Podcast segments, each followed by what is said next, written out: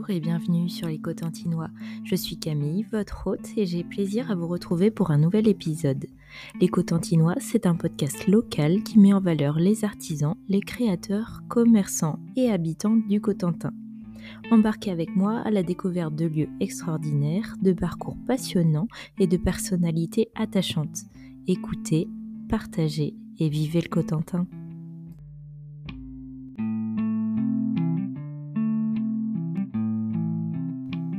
Belle année 2022 à tous et à toutes, en espérant que les Cotentinois vous accompagnent à nouveau en 2022.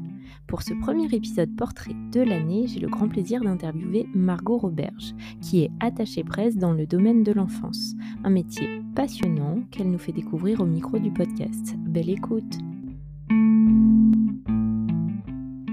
Bonjour Margot. Bonjour Camille. Comment tu vas aujourd'hui? Bah très bien et toi? Ça va Merci beaucoup de m'avoir contacté pour participer à toutes tes interviews de podcast. Je suis trop touchée. Avec plaisir.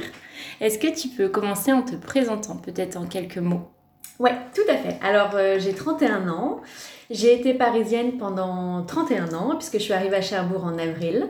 Euh, donc, c'est tout nouveau, mais je connaissais déjà pas mal la Normandie, puisque mes grands-parents euh, avaient des maisons à Courseulles-sur-Mer et à Cabourg. Donc, c'est le Calvados, c'est pas la Manche, certes.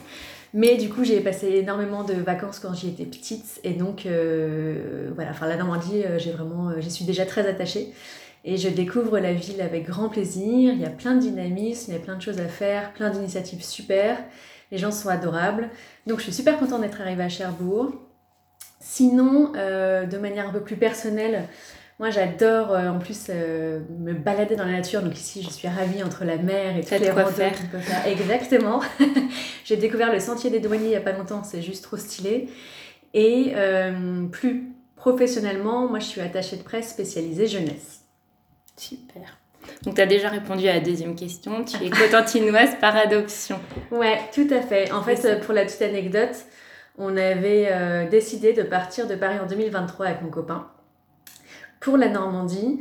Et il s'avère que le confinement est passé par là et que du coup on a fait les deux premiers chez mon beau-père à Équerdorville. Et c'est là que j'ai découvert entre guillemets la vie à la campagne sans vouloir euh, froisser personne, euh, la vie hors capitale. Et je me suis dit qu'en fait c'était la chose qu'il me fallait, qui me correspondait aujourd'hui beaucoup plus. Euh, parce que ça fait évoquer à la fois le calme et toute une richesse intérieure ultra pure et qu'on peut développer à l'infini. Donc voilà. Et Paris te manque pas?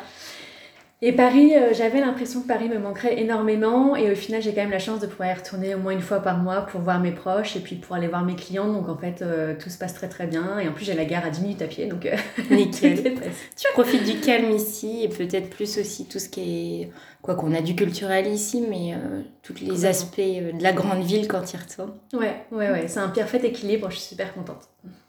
Et est-ce que tu peux nous dire le métier que tu voulais faire quand tu étais petite? Ouais, alors en fait, il y en a deux à différents âges. Le premier, je devais avoir 6-7 ans et je voulais faire fleuriste. Et euh, du coup, je me souviens que justement, euh, chez mes grands-parents, je passais des heures dans le jardin euh, à récolter des petites fleurs, à faire des bouquets, à les offrir à ma maman. Donc je pense qu'elle était super contente. Elle faisait un grand sourire Colgate à chaque fois, mais bon, je suis pas sûre qu'ils soient tous très beaux. Et le deuxième, ça a été un peu plus tard, c'était de devenir journaliste. Donc c'est quand même en lien avec le métier que je fais aujourd'hui. Et c'est resté quand même assez longtemps. Euh, et, voilà, et du coup, je pense que j'ai toujours eu cette curiosité peut-être d'aller chez les gens, de découvrir les choses, euh, des différents univers, différentes cultures. Et euh, voilà, du coup, ça m'a poussé, je pense, dans ce sens pour la suite. Et qu'est-ce qui te plaisait dans le métier de journaliste? C'est comme tu le dis, de un peu t'informer, de décrypter, de savoir plus que peut-être que l'info qu'on te donnait? Ouais, je pense que c'était l'envie d'aller vers les autres, surtout de découvrir d'autres choses. Et comme tu viens de dire, ouais, d'avoir l'actu, d'être au centre de l'actu, de pouvoir... Euh, ouais, en fait, c'était surtout euh, à l'époque les interviews de terrain qui me faisaient rêver. Faire des interviews trottoir, donc aller euh, prendre le micro et puis aller interviewer des gens directement.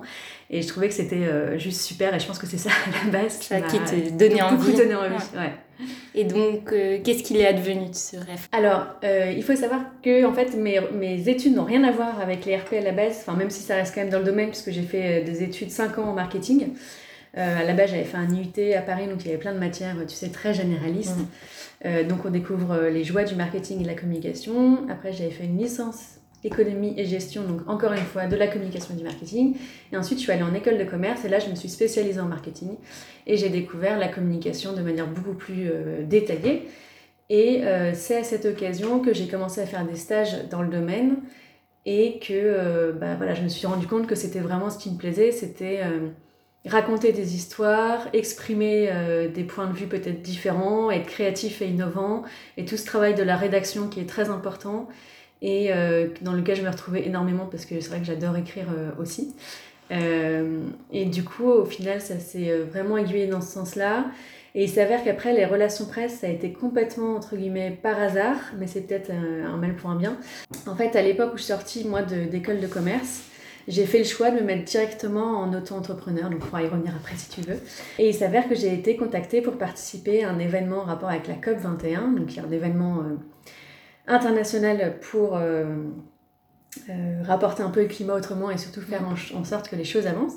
J'ai rejoint l'équipe communication euh, dans ce sens et j'ai été du coup chargée de mettre en place toutes les actions de relations presse avec une personne qui était senior. Et elle m'a du coup fait découvrir son métier et c'est là que j'ai eu un réel coup de cœur parce que c'était à la fois du coup le rédactionnel comme je te disais et le relationnel avec les journalistes que bah effectivement, je connaissais déjà plutôt bien de par mes rêves passés d'enfant. Quand tu t'es mis en auto-entreprise, à la base, tu te disais quoi? Je vais faire un peu de com, de marketing euh? Ouais, tout à fait. Euh, en fait, moi, je suis sortie de l'école, j'avais 25 ans et euh, je me suis dit, bon, là, je suis à un carrefour. Il s'avère que, en fait, pendant mes stages, j'en avais fait trois, donc de six mois, très rapidement, je me suis rendu compte que je faisais partie des gens qui ont une personnalité qui ne sont pas forcément en corrélation avec ce qu'on peut attendre de gens qui sont en CDI, dans le sens où euh, et c'est un jugement propre, euh, j'avais du mal avec l'autorité, j'avais du mal avec euh, le fait qu'on puisse couper la créativité et qu'on puisse ne pas forcément exprimer voilà, toutes ses idées. Et ça, tu l'avais ressenti dans tes stages notamment ouais, Tout à fait. Au fur et à mesure, c'était effectivement des choses qui revenaient et que mes tuteurs de stage me disaient aussi en fin de stage de manière plutôt positive. Mais c'est vrai que c'était voilà, un argument qui revenait beaucoup et je me suis dit, voilà, j'ai 25 ans, donc on prend le risque aujourd'hui, et puis après, si ça marche pas, on verra, mais au moins on le tente. Et, euh, et à cette occasion, du coup, effectivement, j'ai commencé à développer des compétences en communication. Et donc, je faisais à la fois de l'événementiel, de la rédaction de blog, de euh, la création de partenariats, et j'ai commencé à faire des relations presse de plus en plus, jusqu'à me spécialiser il y a deux ans et demi juste dans les RP. Plus que les RP simples, es spécialisé sur le domaine de l'enfance. Ouais, tout à fait. En fait, là, ça fait donc 5 euh, ans que je suis rattachée à ce domaine-là. Euh, domaine de prédilection qui a toujours existé euh, en moi, peut-être. En tout cas, il y a un certain fil rouge. Et je vais reprendre une expression de Walt Disney qui disait Je ne suis jamais retournée en enfance, j'y suis toujours restée. Et c'est exactement ce qui me correspond le plus. Euh, parce qu'effectivement, quand j'étais plus jeune, moi j'ai donné des cours particuliers, j'étais animatrice dans des parcs d'attractions, j'avais travaillé pour Blédina, euh, et puis ensuite euh, j'ai été intervenante de communication en école de commerce pendant deux ans. Donc il s'avère que, voilà, tu vois, il y a une certaine. il y a un fil conducteur. Il y a un fil conducteur qui se dessine. Et, euh, et, je trouve qu'en fait, c'est la plus. Enfin, en tout cas, moi, j'avais besoin d'un métier où je me sens utile. Et euh, travailler pour et avec les enfants, euh, je trouve qu'il n'y a rien de plus beau. Enfin, c'est très niais ce que je dis, mais. Enfin, voilà, il y a une. T'as l'impression de contribuer à quelque chose. Exactement et, de, faire partie un peu de leur avenir, de contribuer que leur avenir soit meilleur peut-être. Tout à fait, exactement. C'est donner, en tout cas, c'est les éveiller entre guillemets intelligemment et faire en sorte que le monde peut-être un peu mieux plus tard parce que euh, effectivement il y aurait eu tous ces mouvements de, d'éducation qu'on aurait pu mettre en avant ensemble. Et est-ce que c'est un, un monde très fermé, le domaine de l'enfance, et très réglementé peut-être? Alors c'est un monde euh, effectivement assez fermé parce qu'en France, il doit y avoir une dizaine d'acteurs, que ce soit agence RP ou freelance. Euh, donc on est très peu. Mais au final, il s'avère qu'il y a de plus en plus d'initiatives euh, jeunesse qui se créent. Là, avec le confinement, on a vu que ça a explosé, notamment au niveau des applications éducatives, forcément, puisqu'il a fallu bah, changer un peu les cours et la manière de transmettre le savoir. Et du coup, ça s'est pas mal développé. Et il s'avère que, effectivement, quand on se lance dans ce milieu-là et qu'on n'est pas connu, euh, en général, les gens ne vous regardent pas, ne vous adressent pas la parole. Et ça a été très compliqué pour moi, à la fois de euh, trouver des clients et de développer mon réseau journaliste. Et il s'avère que euh, la prospection a été un travail assez long. puisque j'ai envoyé parfois je dirais des centaines, voire des milliers de mails au tout début, et euh, il s'avère que en fait, euh, c'est, euh, bah voilà, on se rend compte que c'est le bouche à oreille qui fonctionne le plus finalement. Et c'est à partir du moment où on commence à devenir expert en la matière que les gens commencent à se dire, bah tiens, effectivement, celle-ci, elle peut être intéressante mm. pour nous. Et puis après, on va, en tout cas, c'est ma stratégie client, c'est-à-dire que moi, je vais vraiment essayer de faire du sur-mesure un maximum selon les objectifs de communication euh, du client, selon effectivement les produits qu'il veut mettre en avant, selon le timing, forcément la saisonnalité qui est très importante pour les journalistes. Et, euh, et voilà, et du coup, on se fait un nom au fur et à mesure. Et là, je suis arrivée, je t'avoue, à un moment où j'ai touché le Graal parce que je n'ai plus besoin de prospecter. Donc ça, pour moi, c'était juste ouf. oui, mais c'est le retour de toutes tes années à De galère. on, peut le dire comme ça, mais je veux dire, ça paye un moment. ça montre que... Je pense qu'il y a des moments où c'est dur, où tu te dis, oh, ça va jamais y arriver et tout, mais bon. Bah, c'est vrai qu'il être persévérant. Il y a des moments où, je vais pas te le cacher, enfin moi j'en ai pleuré, c'est-à-dire que tu te sens tellement seul euh, dans ta galère et tu te sens tellement désemparé et tu te dis mais en fait on va continuer à me mettre des bâtons dans les roues on va continuer à ne pas me répondre parce que je suis pas connue parce que j'ai mm. pas le nom agence euh, X ou Y. Et du coup oui il y a plusieurs fois où je me suis dit je jette l'éponge parce que j'en ai marre c'est trop dur. La vie de freelance euh, enfin voilà parfois ça paraît très fun parce qu'on dit euh, bah voilà ce que tu veux quand tu veux. Exactement mm. tu vas aller travailler trois jours par semaine et du coup après c'est les vacances. Et au final les gens ne se rendent pas compte de tout le revers de la médaille qu'il y a derrière et euh, de toutes ces étapes à franchir quand on est vraiment euh, en difficulté, qu'on n'a pas forcément de personnes à qui parler en cas de doute et avec, avec qui partager euh, les victoires, bien sûr. Mais c'est vrai que c'est. ouais, il y a des moments, c'est très dur. Ouais. Et, et au-delà de ça, ce que tu dis, c'est que c'est difficile au niveau des journalistes, mais c'est aussi une concurrence très forte entre euh, les acteurs, euh, les, les RP euh, du domaine de l'enfance. Donc tu peux même pas avoir le soutien d'autres collègues. Bah, en fait, il s'avère que c'est compliqué parce qu'effectivement, les journalistes, ils vont traiter de sujets récurrents, ce qu'on appelle en... Il va y avoir des marronniers, c'est-à-dire les temps forts dans l'année. Donc on sait que dans le secteur jeunesse, il va y avoir forcément Noël, il va y avoir Pâques, il va y avoir la rentrée scolaire il va y avoir les grandes vacances. Et donc là, toutes les agences RP et toutes les freelances RP vont être dessus. Donc après, c'est à toi, euh, par justement la créativité dans ta manière d'apporter les sujets, ou entre guillemets, comme on dit dans le jargon, de proposer des angles, tu vas pouvoir effectivement déceler euh, certains attraits chez le journaliste. Et après, il s'avère qu'au fur et à mesure, euh, bah, les gens, à partir du moment où ils se rendent compte que tu as une certaine expertise, viennent plus vers toi et du coup il y a de moins en moins de concurrence entre les acteurs RP. Et ça c'est vrai que ça fait du bien et du coup moi maintenant j'ai l'habitude dans mon cercle d'agences RP dont je suis proche euh, de contacter parfois des euh, nanas qui sont plus seniors que moi et qui vont m'aider hyper gentiment en me conseillant un peu. Un peu. Euh, forcément, elles ne font pas le travail à ma place.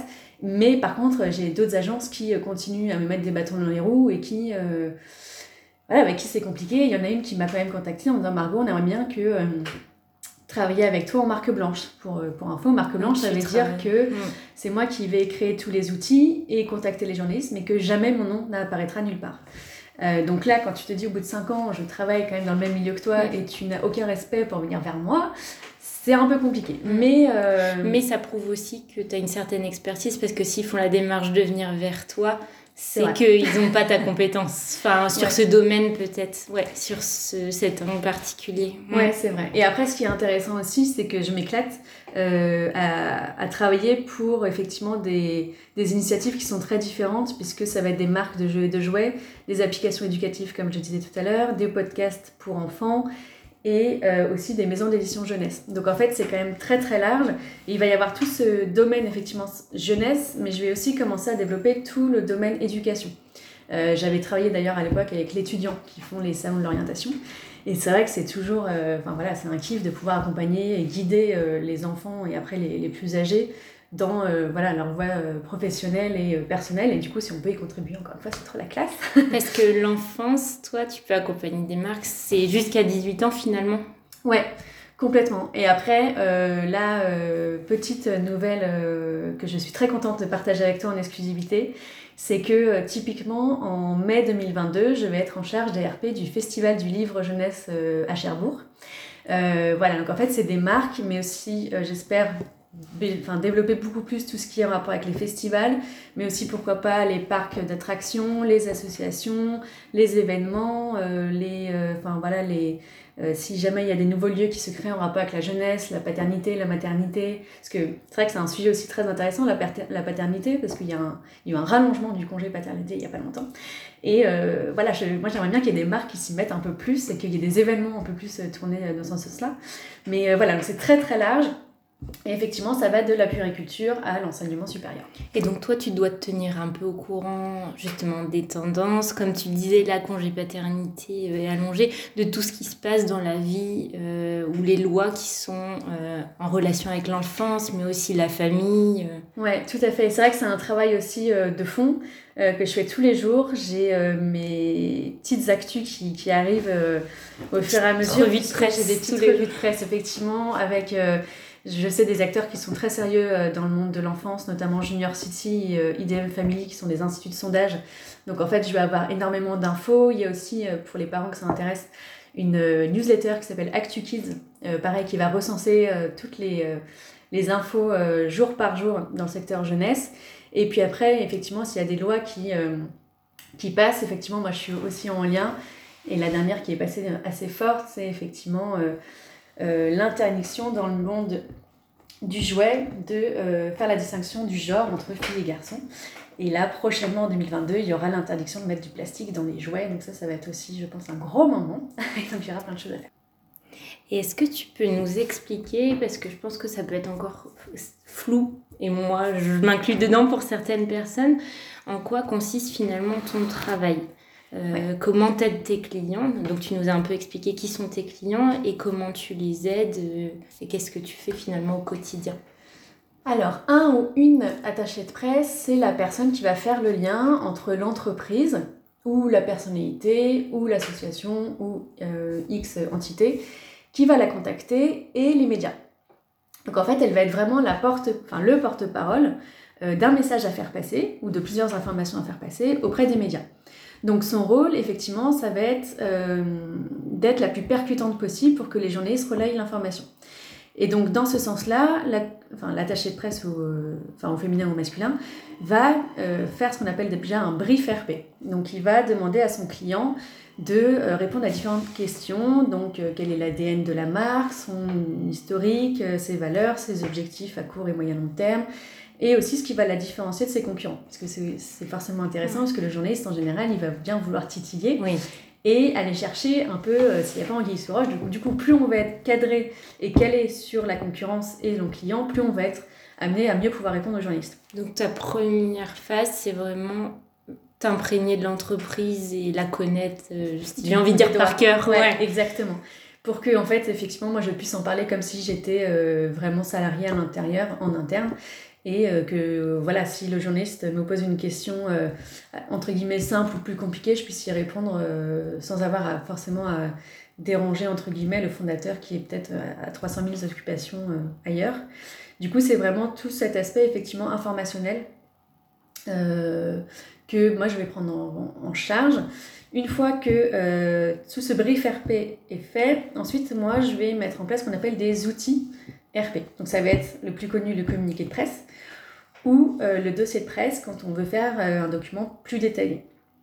À partir de ce moment-là, euh, du coup, je vais pouvoir raconter effectivement une histoire. Le but du jeu, ça va être de créer ce qu'on appelle un storytelling le plus impactant possible. Donc, c'est-à-dire qu'est-ce qui va donner envie aux journalistes de parler de mon initiative plutôt qu'une autre? Et donc là, effectivement, c'est tout un travail de rédaction et de créativité qu'il faut aimer faire.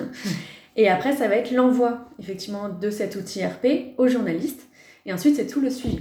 Donc dès qu'il va y avoir une demande d'information, de visuel, d'interview, de reportage, ça va être à moi de gérer et de mettre en relation, encore une fois, le client et les médias. Et tu dis mettre en relation, mais c'est toi qui fais la coordination ou à un moment, la marque rencontre quand même le journaliste ou le média? Ça va dépendre des demandes, mais euh, typiquement pour tout ce qui est entre guillemets demande simple, euh, information ou visuel, c'est moi qui vais gérer. Mm. Par contre, s'il y a des demandes d'interview et de reportage, quand je dis reportage, c'est reportage télé, c'est-à-dire que effectivement que ce soit TF1, M6 ou France 2, BFM, etc., ils vont venir dans les locaux du client pour interviewer le fondateur ou euh, un employé.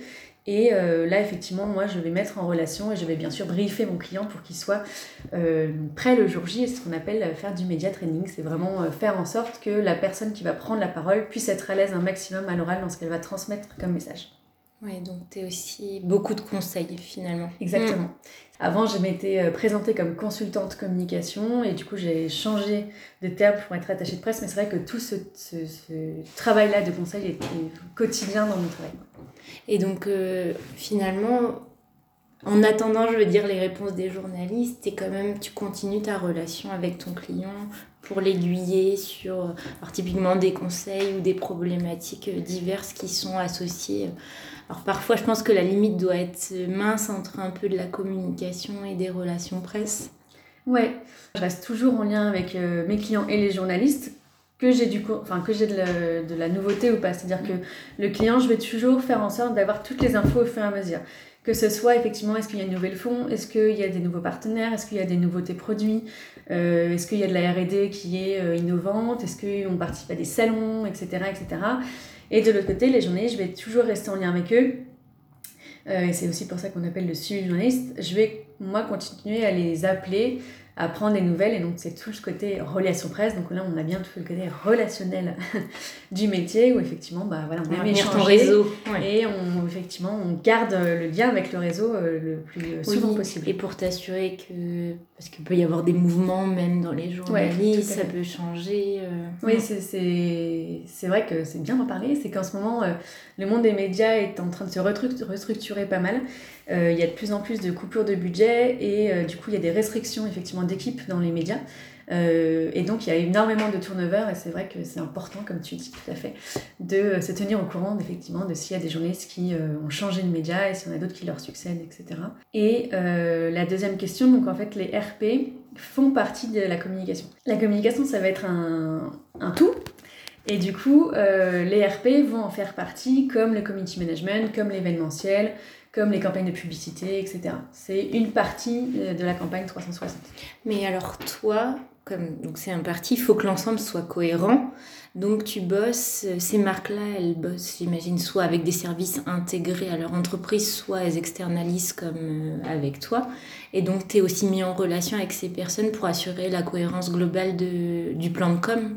Donc effectivement, moi je suis en contact avec le ou la responsable de communication qui va me donner toutes les informations dont je vais avoir besoin et si nécessaire, pour des besoins ponctuels ou plus réguliers, euh, je peux effectivement être amenée à travailler par exemple avec les éditrices euh, pour la sortir d'un nouveau livre, à travailler avec euh, les web designers ou les web développeurs de, certains, de certaines applications numériques, ou pour des podcasts pour enfants, à justement visiter les studios d'enregistrement des podcasts.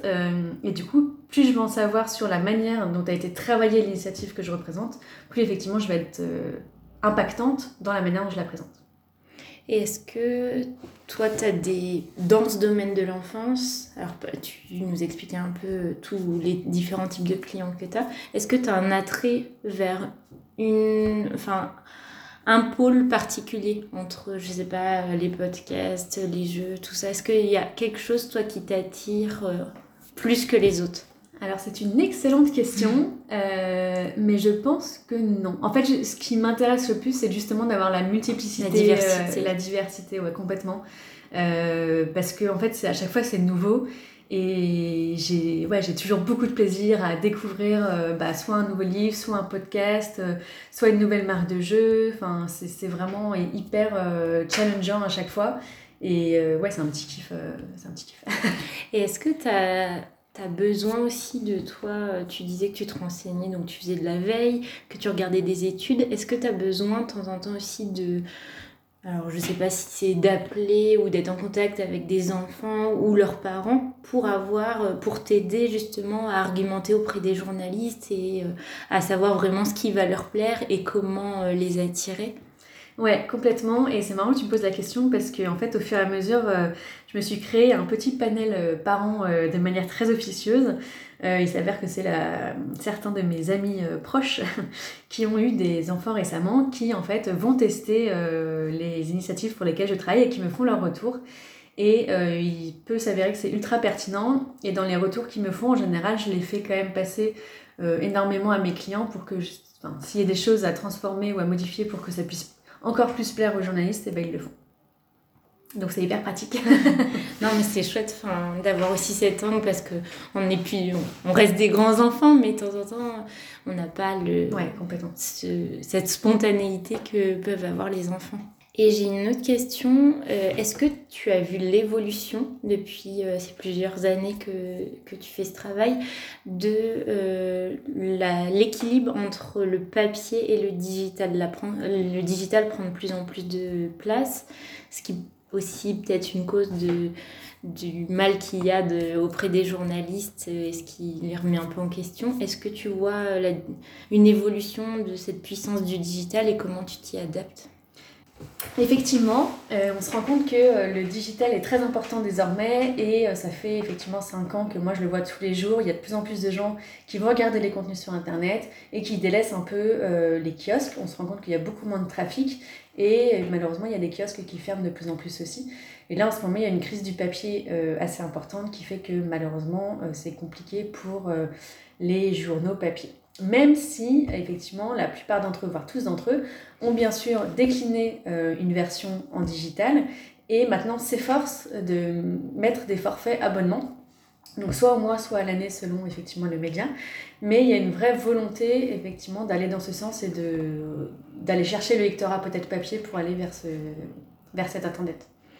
Et donc c'est peut-être un peu contradictoire à ce que je viens de te dire, mais sur les enfants, il y a aussi toute la problématique de l'écran. Euh, donc, est-ce que le monde de l'enfance et du média enfant est autant impacté que le reste ou justement on essaye de garder quand même du papier euh, pour préserver les enfants en fait des écrans?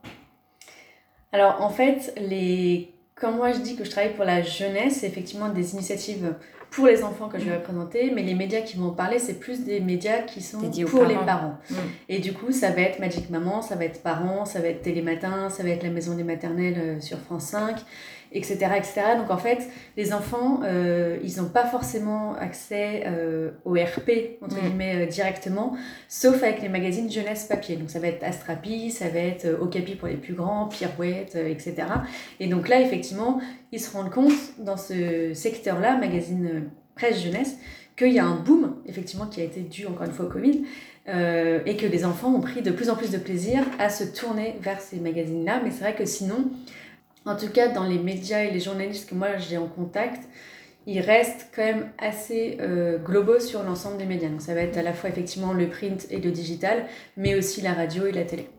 Oui, on a d'une part les prescripteurs qui sont les enfants, mais c'est quand même, ça reste les parents qui passent à l'achat, qui sortent la carte bleue. c'est clair. Et euh, est-ce qu'il y aurait un, un projet, une, je sais pas, une marque, un objet, quelque chose que toi, ça te ferait un petit peu rêver de, représenter en ARP alors oui, il y, aurait vraiment un projet que j'aimerais euh, monter ou en tout cas promouvoir, c'est celui euh, d'assister à la création d'un festival dédié à la jeunesse euh, qui pourrait effectivement mettre en avant à la fois des marques mais pas que, aussi des personnalités parce que je pense qu'elles font aussi maintenant, elles sont importantes et elles représentent aussi beaucoup de, parents et il y a beaucoup d'influenceurs qui sont présents sur Instagram dans ce sens, donc ils font partie de la communauté et je pense que c'est important de les intégrer. Et puis euh, aussi des, des, personnes euh, libérales, je pense, qui sont effectivement très importantes et celles qu'on entend moins, mais qui sont aussi tout aussi importantes, que ce soit les puéricultrices, les auxiliaires, etc., etc., et que tous puissent effectivement avoir des différentes thématiques euh, qu'on aille de l'enfant à l'adulte. Et ça, ça ferait, ouais, ça, ça serait vraiment, vraiment super. Ouais. Et enfin, si tu pouvais inviter euh, quelqu'un, alors euh, que tu admires, qui ce serait et où tu aimerais l'amener dans le Cotentin? Ouh Alors, il n'y en aurait pas une, mais deux. Le premier, c'est Dali. C'est un peintre espagnol dont je suis super fan.